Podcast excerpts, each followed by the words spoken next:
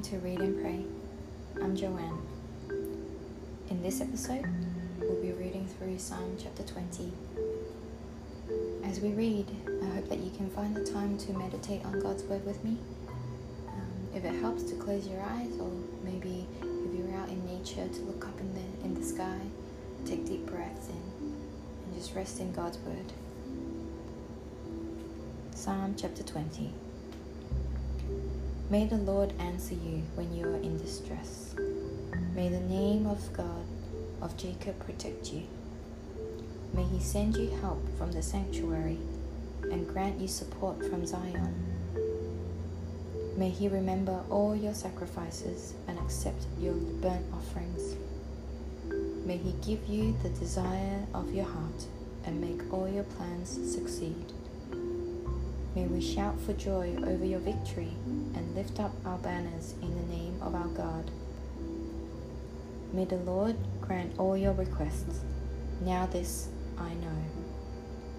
The Lord gives victory to his anointed. He answers him from his heavenly sanctuary with the victorious power of his right hand. Some trust in chariots and some in horses, but we trust in the name of the Lord our God. They are brought to their knees and fall, but we rise up and stand firm. God, give victory to the King. Answer us when we call.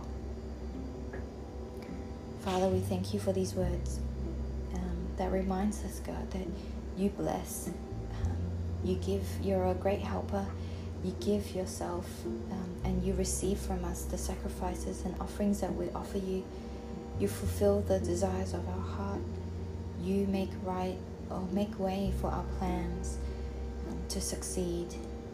We give you all the praise and glory for who you are in our life and how just intimately you walk with us on earth as your creation, as your humans, as your people.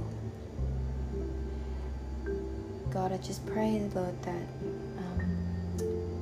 we will remember not to rely on the things of um, of providence, things that are like our, our, security in finances or security in, in what we know and who we know, but that our security may truly be just found in you and who you are, and that will stand because of who you are over us, Lord.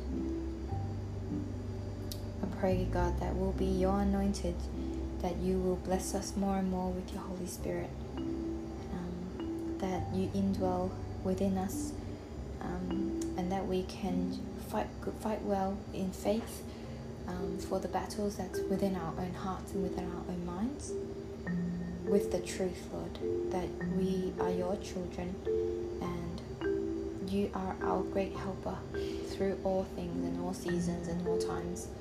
So, whatever we be facing right now, whether it be um, good times or whether it be times of struggle, Lord, let us continue to lift up our hands in praising who you are because of what you have already done on the cross for us, that we have victory and we are more than conquerors because of who you are and what you've done for us on the cross.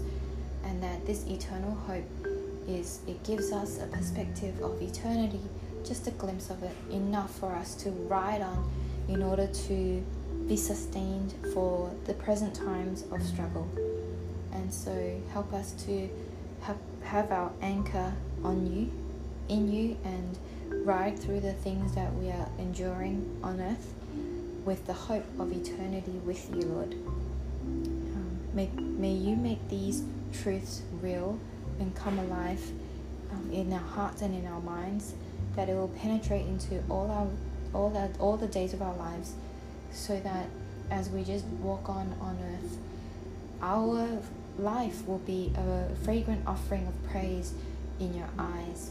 And that when others see us they will know that we're different because we live by your word and we are we are on the rock and we're so strong and sturdy because you make us strong in you.